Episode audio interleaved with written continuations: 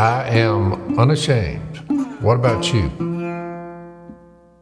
So I'm back from Crete again. Still here enjoying the beautiful Mediterranean. I, I expected y'all to mention my background behind me. This is Dad. Over here, they call this a villa. I'm in a villa. Have, have you, ever seen, stayed in a have villa? Have you seen any ducks flying around on the ocean? no, no, no ducks. I've seen a few, uh, a few pigeons and some and some doves, but I hadn't seen any ducks. Yeah, a lot of I didn't. Vicinity. I didn't see any ducks there while I was there. So, but, uh, so I'm from the villa in Crete and uh, coming to you for unashamed. And uh, so, Jace, you've done all this media, and we talked about on the last podcast for the new show. I know today when you leave here, you're going to more local media. T- tell us, yeah. tell our audience where the I'm big show you got in coming. my life. I, I see y'all walking toward the camera, and I'm looking at Si, uh, the, the one I've been running with since he ran naked for the first six years of his life in a log cabin. I watched him mature and grow up and fight with mom about whether he's going to wear clothes to school or not. From there, Si's on one hand, Jace is on the other. Jeff's just looking up like, what? How'd I get here? And Murray Crow just there for the. I'm just looking at the little cadre of people who are looking for treasure. And uh, entourage. I looked over at Miss Kay. I said, is is that our sons and my brother? I mean, what? hey, Murray, yeah, we converted Mama? Murray with a great. He has a great story of him coming to Jesus, but it all came together. I said, you know what? I actually think that's going to work. You know, Phil, I, I it, thought, it has been surprising. Uh, I think I mean, it's going to work. I kind of had a chip on my shoulder just because I think people thought that family entertainment won't work today, which I, I'm just not sure why. I mean, there's at least are, it's not lewd and filthy and women's boobs bouncing I mean, around. It, it took me back to you know where I got a lot of insight and a lot of just good family wholesome entertainment was on Andy Griffith. I, I used to watch. That's something I watched. I mean, I remember the guy. There was an episode that had a profound impact on me. I mean, we're talking Andy Griffith here because they had an Uncle Si. I thought which was Barney. I, I thought your Barney. interaction with the people who own the land where you were looking for whatever's in the ground, but uh, and they had threw a big fish fry, and I looked at how they had those fish fried. I said they know how to fry fish, and they had yeah, they know how to put a meal. Yeah, it was the hospitality the, that was available was worth seeing because you see so little of that. There was zero difference in the way they cook their fish and the way we cook ours. That is correct. And look, you go out to restaurants, and you know I've been to places where just a fish will make you gag. Yep. And but people who live off the land, they live outdoors, and they do. They're good fishermen. They know how to cook. Yep. I mean, everything I ate that day was fantastic. I mean, it the was interaction phenomenal. between y'all, two family groups who had just met each other, it was a, it was an awesome, it's awesome TV, Jace. I mean, you it know really what? was. It was real life. Uh, the camera people filmed that whole scene from a distance one time. Uh, when we finished, I said, "Look, we may have to do a couple of things that they didn't have camera coverage over." And so I was expecting, you know, how producers are. I mean, we just oh, yeah. we they say, "Come on in." They they film. Nobody said, "Jay, say a prayer." I just thought we're fixing to eat. Who I heads said, up that? Who heads up that? Uh, Fox Nation. Kilmeade is he the one, the kind of the, the go-to guy? Brian Kilmeade. Uh, no, Phil. He's just he's just no, one he's of just the talent. personalities. Yeah, yeah. No, I, I had I had supper with the people who had all that up. It, it went well. Yeah. But that that's a different story. But what I was going to say is, uh, what was I saying? What was I talking about? You were telling you want to tell the Andy Griffin episode. Oh yeah. So uh, there was an episode that oh Opie, you remember as a as a kid, and I was just a little older than him when I was watching this, but he was enamored with this guy who was basically a con man, and he was telling him all these sayings like because Opie would say, "Well, I got chores to do." I, can, I don't remember the exact phrase. I mean, I hadn't seen this in thirty years, but he said, and that old that old guy told him, he's like, "Well, remember this." Don't do today what you can put off for tomorrow. Well, you know, when you think about it, that's terrible advice. and that was the point of the show. Yeah. And so finally, you know, Opie's dad, the sheriff, Andy, he he he meets with the old boy because he realizes his son's being influenced in a negative way, and he mm. makes this illustration about a bait, and he's like, "Yeah, it looks shiny and all, but it's got a hook in it." And it kind of made me think of the deceitfulness of, of sin and how we get influenced by people. And but I mean, as a kid, I watched it. It was just, it was a great it was a great thing for me to watch. I thought, yeah, Yeah. I need to watch out. Just because you're By old the way, Jace, doesn't a mean lot, you're wise. A lot of people, a lot of people compared our original Duck Show to Andy Griffin, which I always thought was a total plus because that's the kind of show that stands the test of time, and, and I think ours is sort of the same way. And you said it, you got you know Barney and Si who are sort of this comedic influence, Yeah. but then you've also got Dad and Andy who are kind of your moral core. You know, your you can always set back to them. You got Aunt Bee, Miss Kay, you know the women who kind of mm-hmm. run the household. And so when I when I'm speaking about this on the road, I always say, now I always ask the audience, I said, who do you think is Otis the drunk on our show? Of course, everybody laughs because there's no real answer. But then I always say, maybe old Mountain Dog. Yeah. well, you had You know, Ern- kinda that- you had Ernest T. You know, I'm not sure which character he was, but it, it didn't matter. It was relationships, it was family, and the overall thrust of it was just it was good, wholesome, you know, fun. And so uh, it's been good. I mean, I I've gotten to do a lot of crazy things. One thing I should have talked about on the lot, last podcast for my trip, but I didn't know if this had ever happened in the history of our society. So I went ahead and made a breakthrough for you duck hunters out there. But because we did this bit on uh, the Watters' World show or whatever, uh, whatever that's called. And so what they wanted to do, they said, "Would would you mind going out and interviewing the people just about random topics?" And I, and Jep was like, I think we should do it. It'd be fun. So they take us to Times Square. I mean, they just escorted us down there. And so we interviewed people. They gave us five questions, and we had no say in the questions. They just said, I said, well, we need at least one treasure because that was the theme of the show. You know, they, they said, go find treasure in Times Square with the people.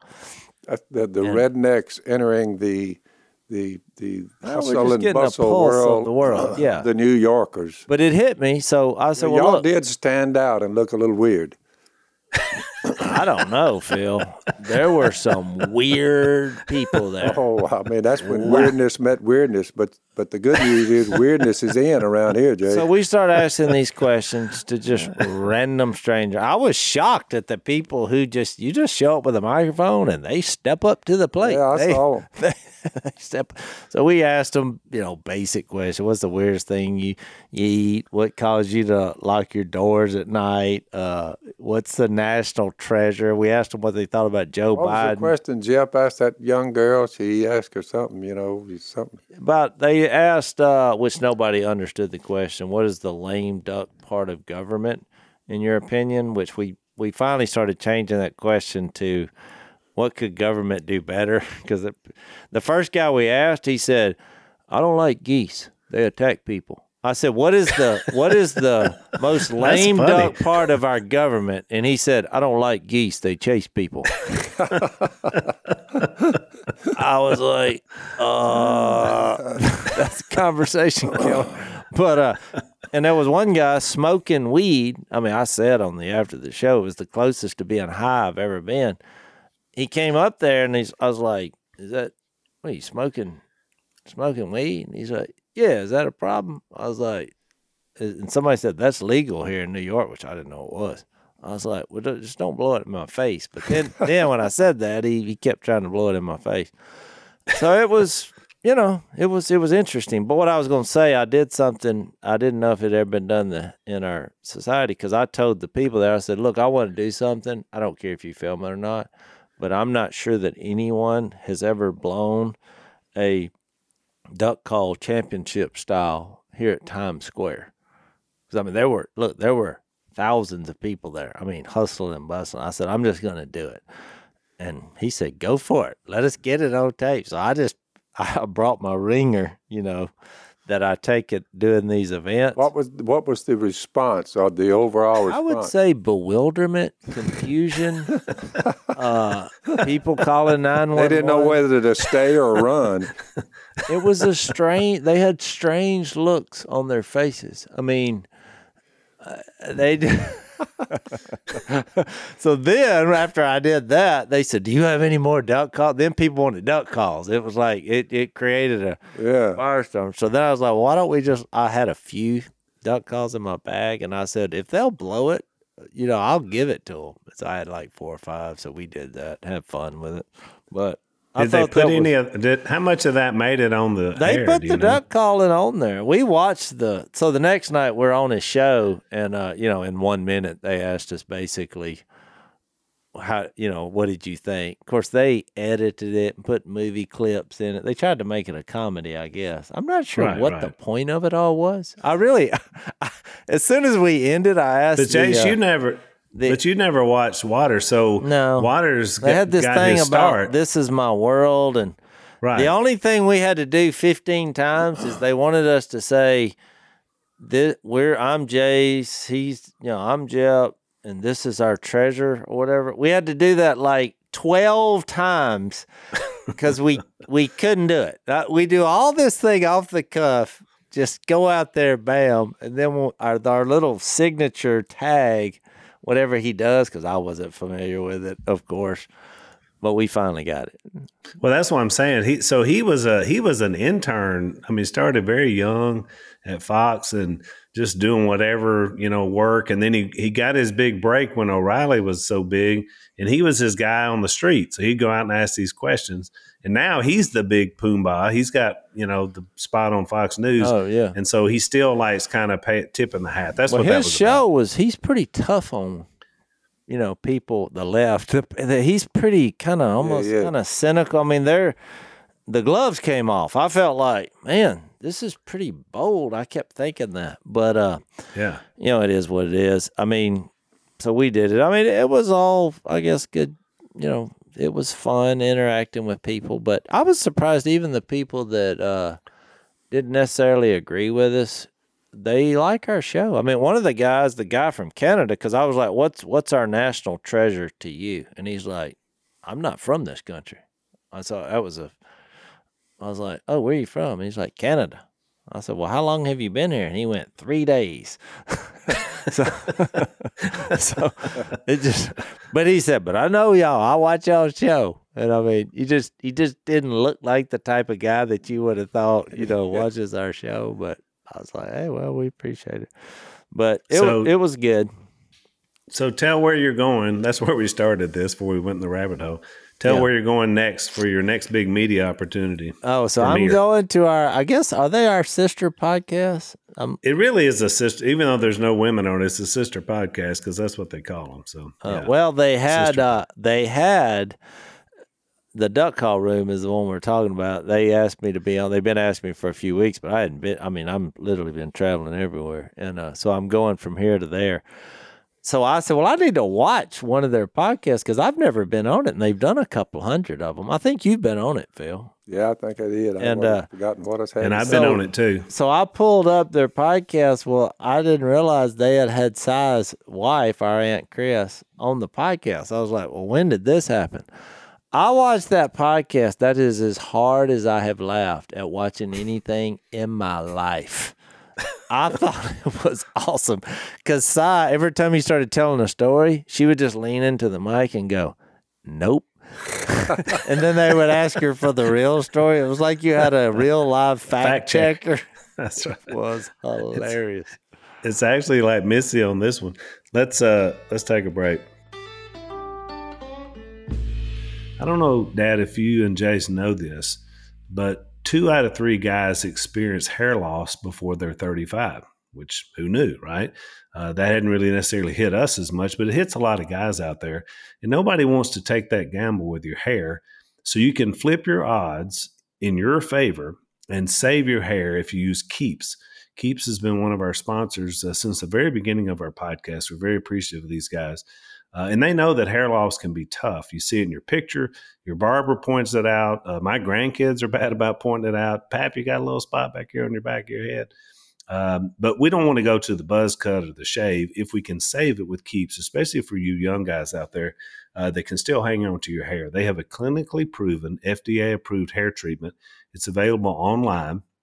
And so, whether you're looking to prevent your hair loss, maybe stimulate some hair growth, or take care of the hair you have, there's a Keeps physician who help you select the right products and developed a personalized hair saving routine that works for you.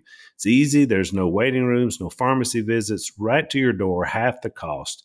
So check them out. Uh, if the balding jokes are wearing thin, join thousands of guys who have saved their hair. Visit keeps.com slash door. You're going to get 50% off your first order. That's K-E-E-P-S dot com slash door. Keeps.com slash door.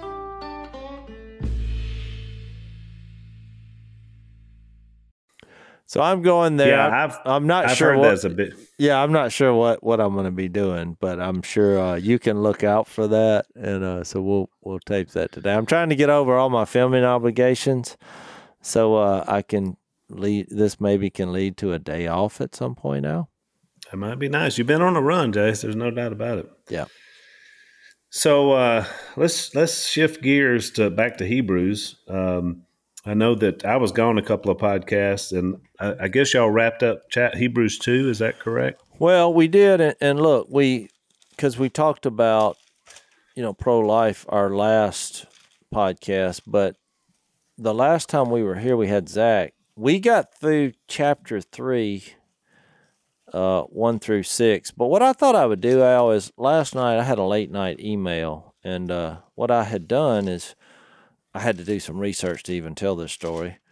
A few years ago, I spoke at a it was at a university, but uh, they had a leadership meeting there, of young men who were going to go into the ministry and be preachers, and there was probably uh, thirty or forty of them, and so I spoke at it, which was kind of weird because I'm not a minister as as in a paid preacher. I mean, I do this because I love Jesus. I mean, I'm I'm an ambassador, but I speak.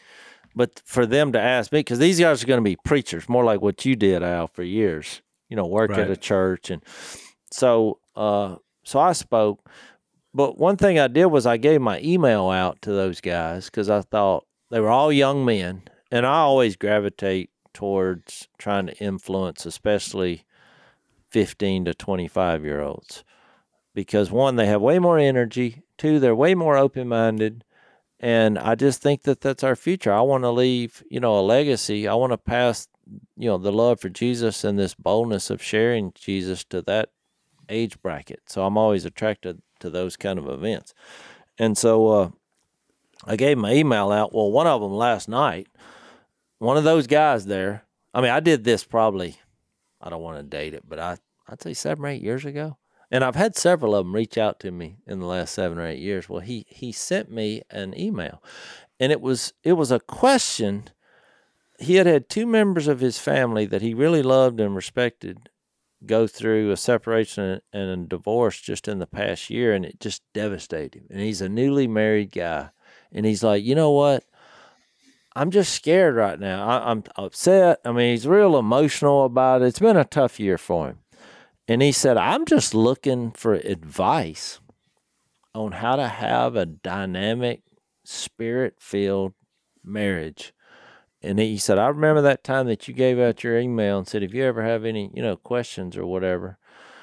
And so I just found myself, you know, in the middle of the night last night, typing, ty- giving him my response. But I've been studying Hebrews, and I think I'll I want to share what I shared with him, which will also act like a review on where we're at, because this is what I've been studying. I mean, when I was flying to New York and in the green rooms, and I'd get my Bible out and I would study, and I was I was studying Hebrews mainly. So what I did last night, and y'all can critique my advice. Look, it was in the middle of the night, and I'm hoping this was from the Holy Spirit, but because I did it off the top of my head because when he when he read that, and I know he's he's you know, he he's gone through a seminary and he knows the Bible. And so he's asked me a question. A guy he doesn't know, he heard me speak one time. So my first thought was Hebrews 13, 4, which says, marriage, marriage should be honored by all, and the marriage bed kept pure. For God will judge the adulterer and all the sexually immoral. And I just put there, I said, well, it seems simple enough. What seems to be the problem? There's your verse. and so I then said, I think there are some keys to understanding what led to that statement in Hebrews 13 and I and then I gave an outline of what we've gone through here. I said the first 10 chapters was a focus to Jewish Christians, Christians mind you, that Jesus should be the focus. And I had some of the verses that we mentioned, chapter 3 1, let fix your thoughts on Jesus. You know, 12 1, fix your eyes on Jesus. Uh, I did this analogy of Hebrews 3 6, which is Al. That's where we left off, where he said, Christ is faithful as a son over God's house, and we are his house.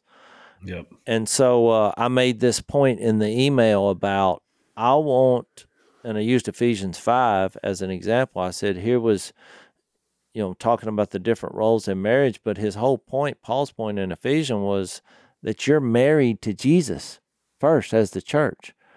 And so uh, I said, look, I want in my house to be, I want to be, you know, Christ as far as I'm housing Christ, married to Christ, but then I want to be a Jesus husband to my wife. That's the goal.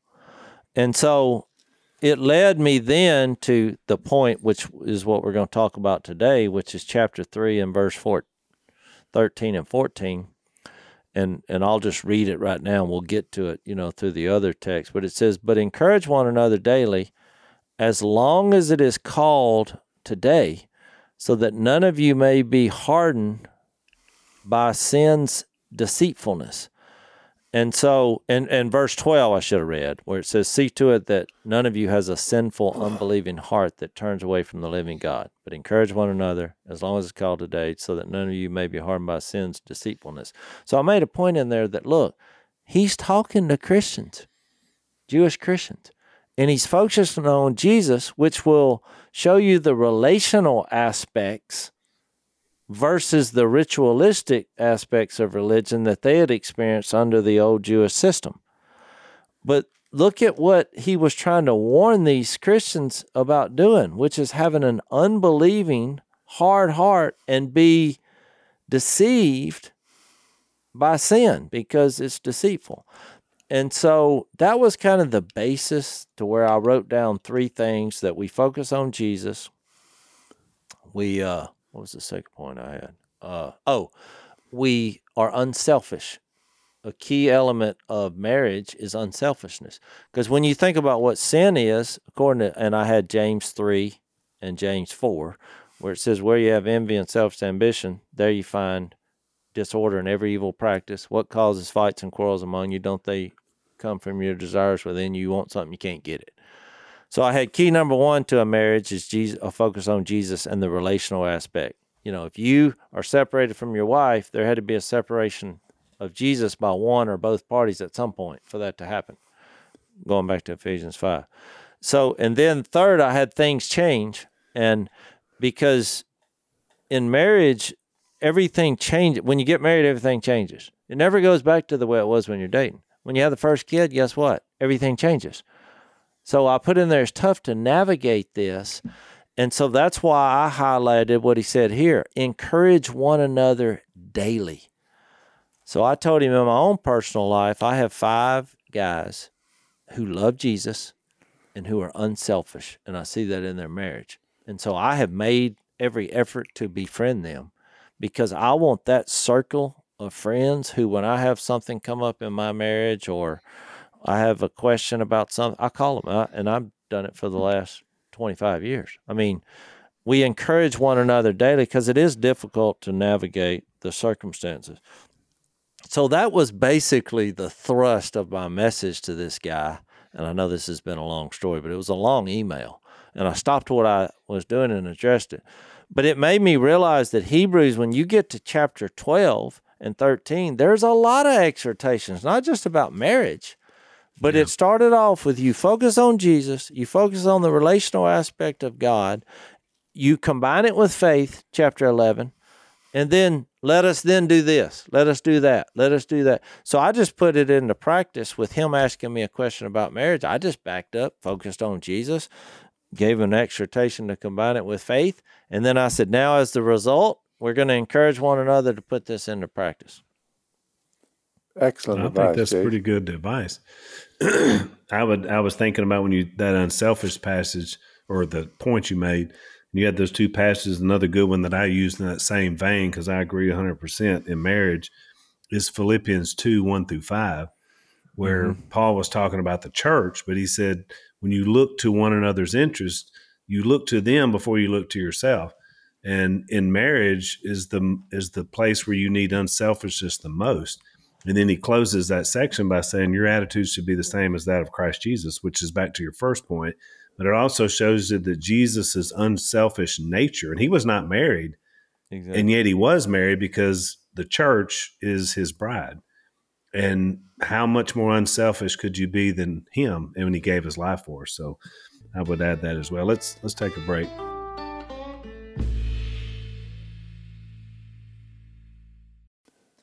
Well, yeah, I these thought are that was good. these are the key pillars. And I mean, I got the idea of doing that from this chapter 3 6, where we left off when it says Christ is faithful as the Son of God's house. Now, granted, he was given an argument that Jesus is better than Moses and that he's the builder of everything. And he talked about God's house, but then all of a sudden he makes this practical illustration where he says, We are his house.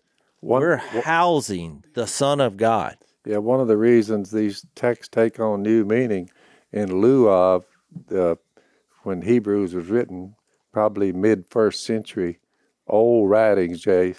But today, fast forward, there's a reason sixty over sixty percent of all marriages end in divorce. Yeah. You, you, so you see the dangers of these texts when you say if you don't apply them, sixty percent of the people, including preachers, they they divorce. Hey, 85% of people in prison, you know where they came? A broken home. Broken home. That's my point. So Yeah. our culture today, when you read these texts, you talk about need to be put into practice. I mean, Well, over sixty percent of the people, including preachers and this young guy like you're talking about, that just happened to him, his bro, wha- whatever you said, his, his kinfolks were were broken, broken. Yeah, and these are people in the church, and which is my point. This letter was written, ramifications of that is very detrimental to anybody as a nation. this letter was written to Jewish Christians, and I think we've tried to explain the significance of that and them being drawn to this their old ritualistic view of religion and law keeping. But with so many times, I think in the church, you know, you, we just think that you just read a verse like Hebrews thirteen four. Oh, don't do this. I mean, God will judge you. Keep that marriage bed pure. And that's, and they're like, well, how do I do that? What?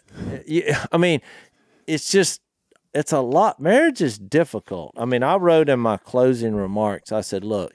You're right, because he said one of the reasons he reached out to me. He said you seemingly have a dynamic marriage, and a lot of your family members do also. And I just want to know the reason for that. But I put this. I said you're right. We do have a dynamic marriage. I said, but we focus on Jesus. We focus on sharing Jesus. I said, and we're unselfish. I was like, "I- I'm just telling you, that's how this is working. I said, but I will say this in the over 30 years, it has never been easy, and I capitalize never been easy. That, It's, that- it's never way, been easy. By the way, you gave him that letter and you took the time to do it, which kudos to you. Encourage one another. He didn't say make sure on Sundays when you meet. It's a day, Daily. Daily.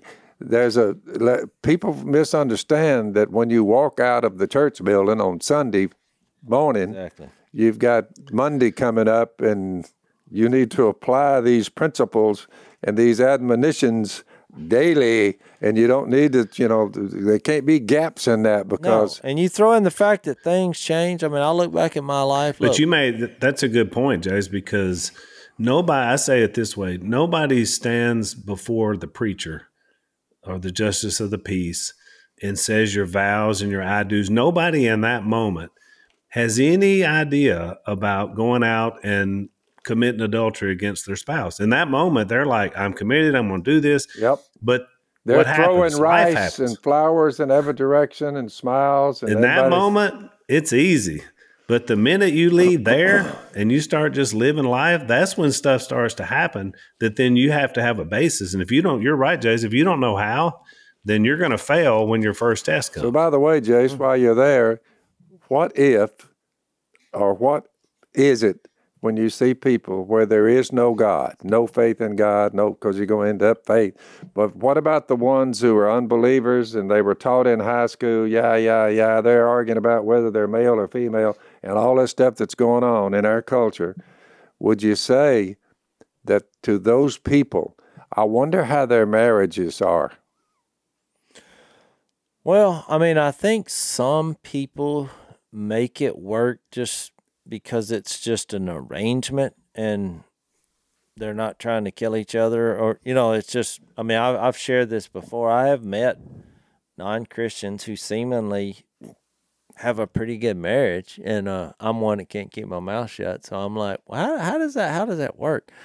And most of the times i've seen it where they've just lowered the bar on what they're trying to accomplish which is basically you know a financial arrangement and you have a sexual partner there and their expectations are pretty low about making the world a better place or you know and and so i you know i think it's possible to get along and and it, and it happens. I mean i feel like it may be a gift from god even though they're not acknowledging that.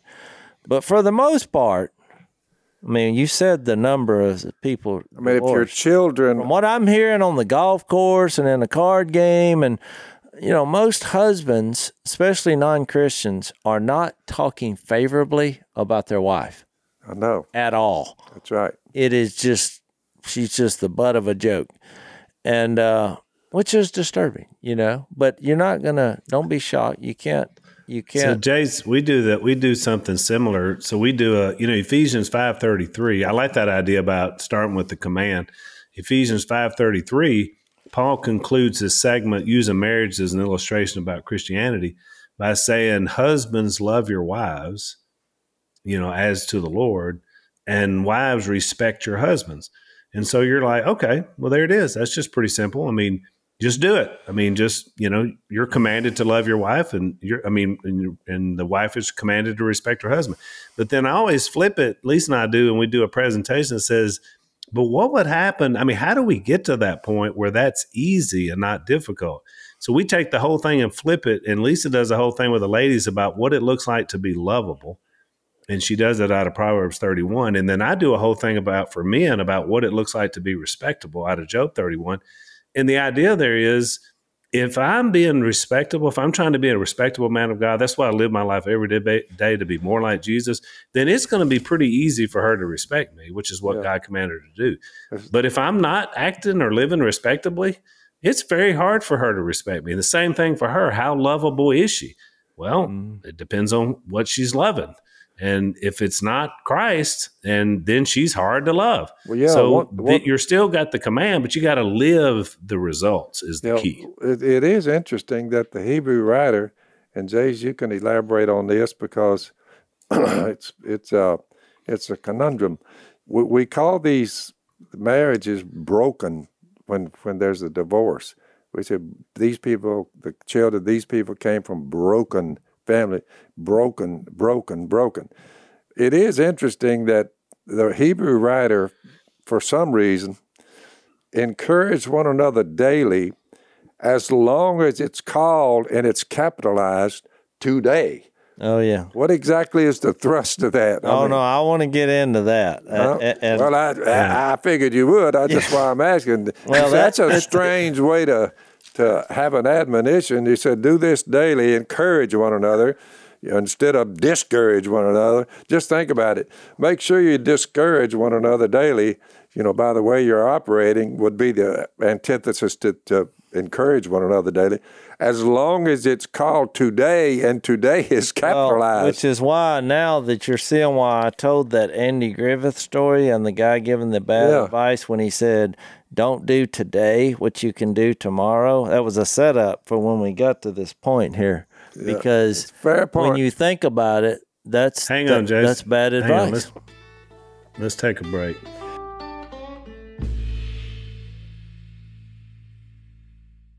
Well, Sorry, it's a it's a quote from Psalm 95. But before we read it, I want to say, and I'll, I will answer you the question in the time we got left because I think it's you've hit on a key point.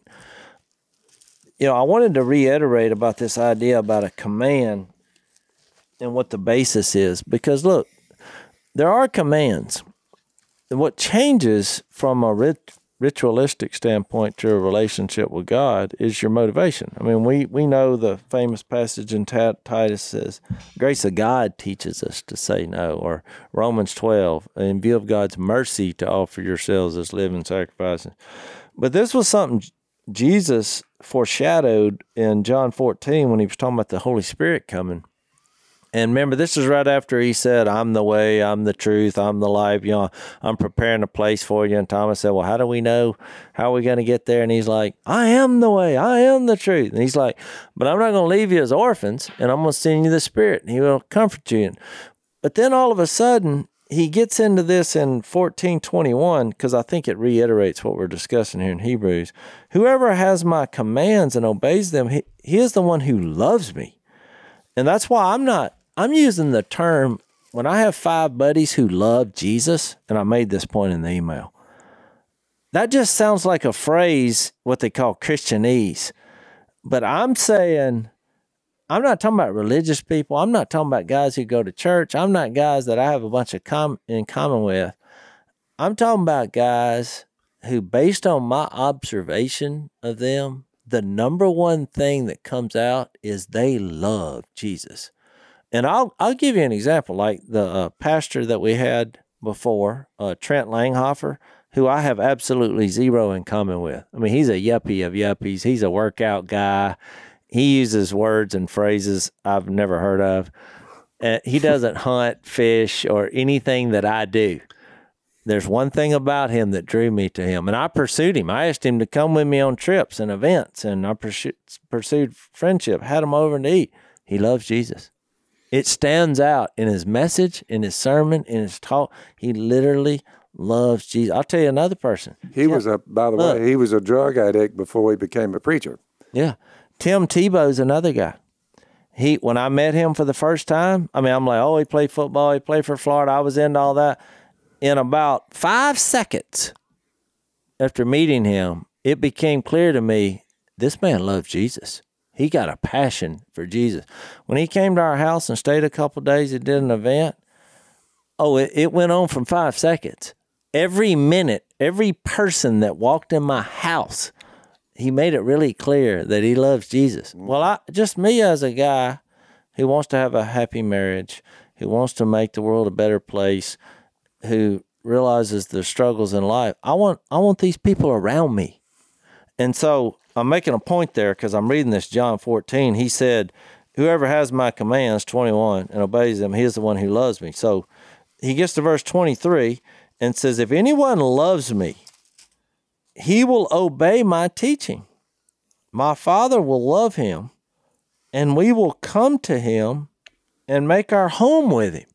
So it it reflects, it mirrors what is said in Hebrews 3 6 when he said Christ is faithful as a son over God's house. The reason I'm making such a big deal about this is because it all starts in the home. You spend the most time there. We're responsible as men to lead this family to heaven and in ways that are productive in life. Well, acknowledging that Jesus, you're housing Jesus in your house, in this conversation with your wife, that you're supposedly as a reflection of you being married to Jesus, Ephesians 5.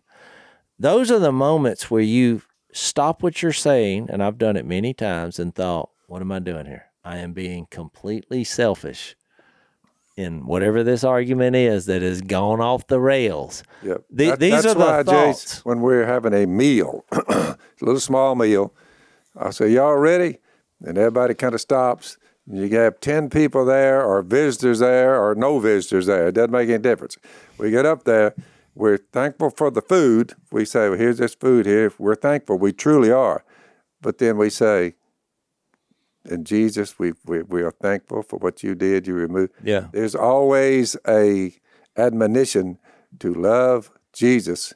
Then we're going and thank you for the food. Yeah. And, and if people see that, and they're like, they see they're they're being thankful, Yeah. and they're and they're mentioning Jesus, their Lord, and it's in public, and they don't care who's standing there. Yeah.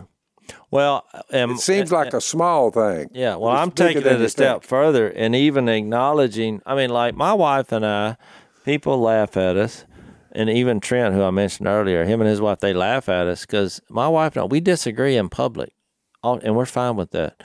And uh, What say, Jay? We disagree in public. we will disagree in public. Look, passionately, and uh, and and people are so shocked because they're like, I because most people want to portray an image of we've got it all figured out and we agree and you know we're We have we're no running problem. down the road holding our our kids hands you know clicking our heels and it's a beautiful day and uh you know we we tend to vent our problems and our disagreements and Yes, look you're and the- almost saying, "Lord, thank you for this food," but you know, I don't know about this woman. I mean, she Well, exactly. She's dead wrong on this point, and uh, you know, I, what Hang would on. Jesus do? And Hang on, Jace. Let's take a break.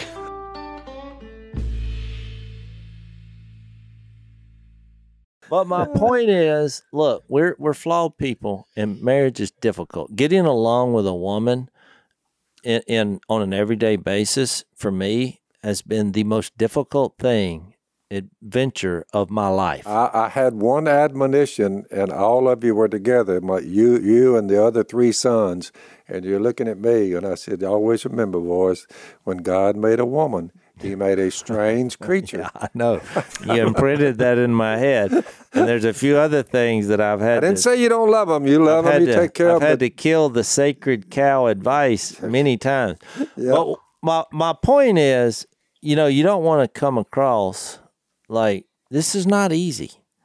There's a reason people are getting divorced. It's very difficult, and without Jesus, I'm not even sure how how you could pull it off. But that that's what we're discussing.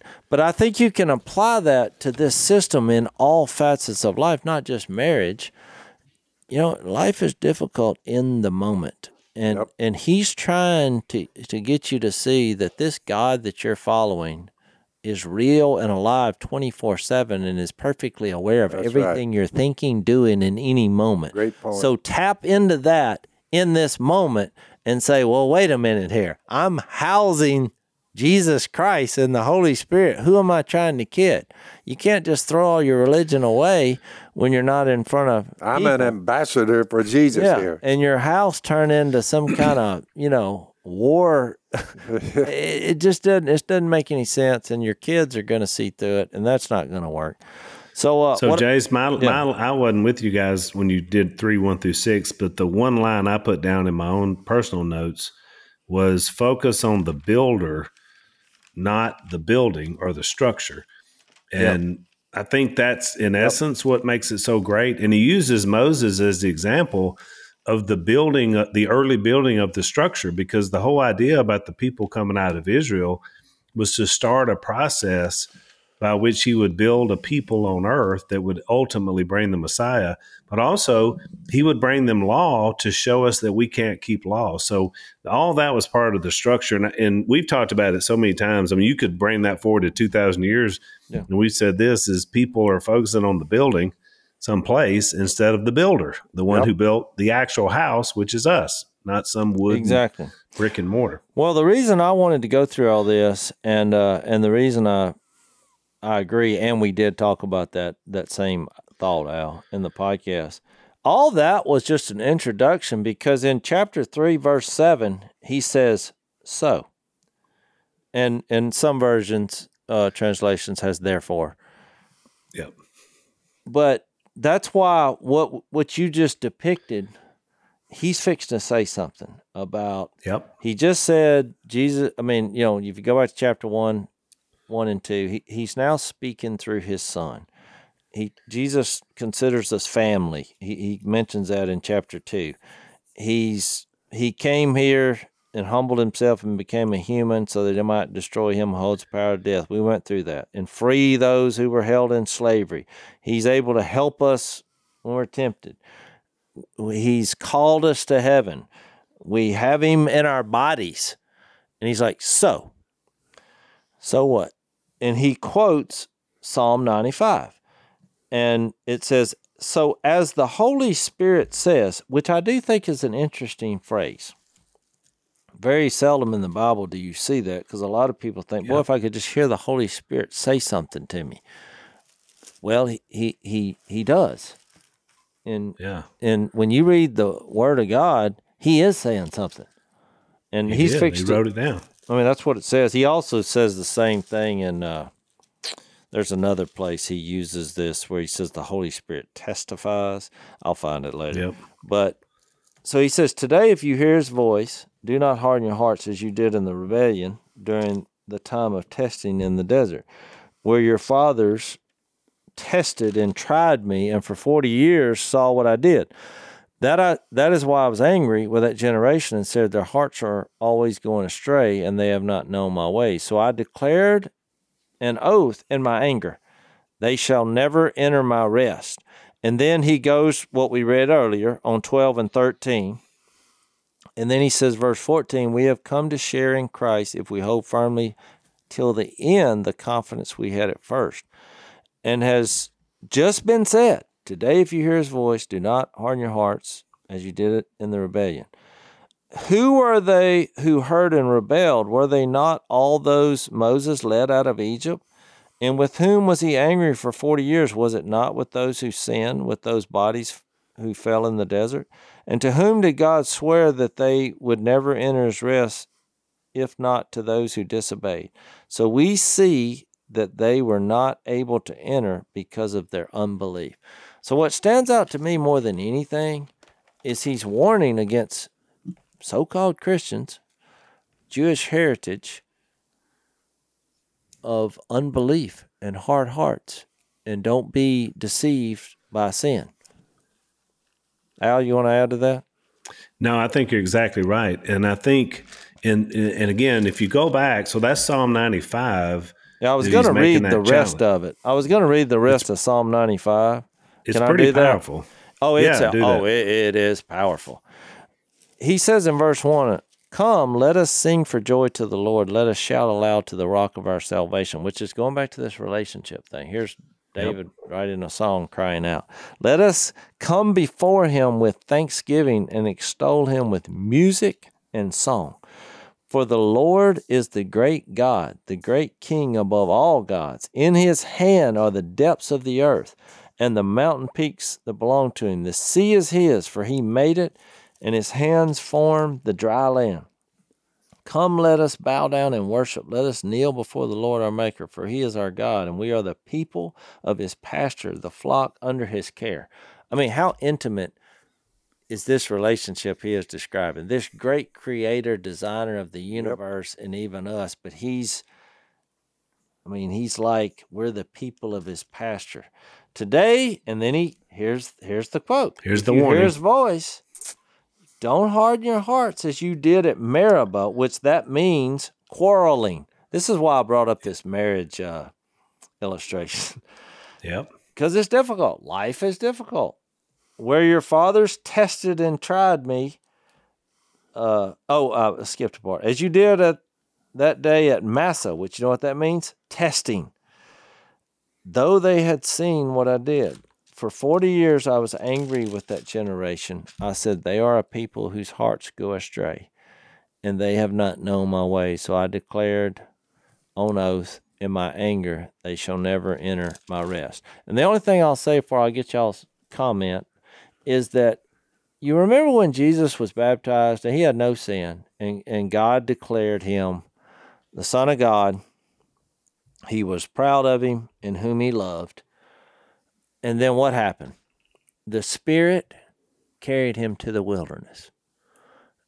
Well, that's what happens, look, in life, in marriage, in us, when we declare Jesus as Lord, I mean, life is a wilderness. It is a lot of temptation, which we he just talked about in chapter three. There's a lot of testing, and in this case, they were tempted to go back to the ritualistic form of religion because it's more it's more comfortable.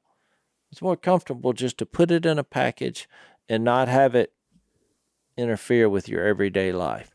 But Jesus takes it to the next level. God wanted to save us completely and have something for us to speak for daily on a daily basis. And I think that's what he's addressing here. no, I think you're right. and I think in the overtime, we should explore that as well as this idea about looking back, because I've got a, an interesting thought I want to make about that. So uh, we're about to go to overtime. Uh, if you hadn't followed us over before, it's really you know more discussion of, of this text and what we're talking about. Uh, blazetv.com slash unashamed is how you'll get there uh, to be able to catch our uh, overtime segment. So we'll uh, flesh this thought out a little bit more from the end of Hebrews chapter 3 in our overtime. We'll see you there. Thanks for listening to the Unashamed podcast. Help us out by rating us on iTunes. And don't miss an episode by subscribing on YouTube and be sure to click that little bell to get notified about new episodes. And for even more content that you won't get anywhere else, subscribe to Blaze TV at blazetv.com slash unashamed.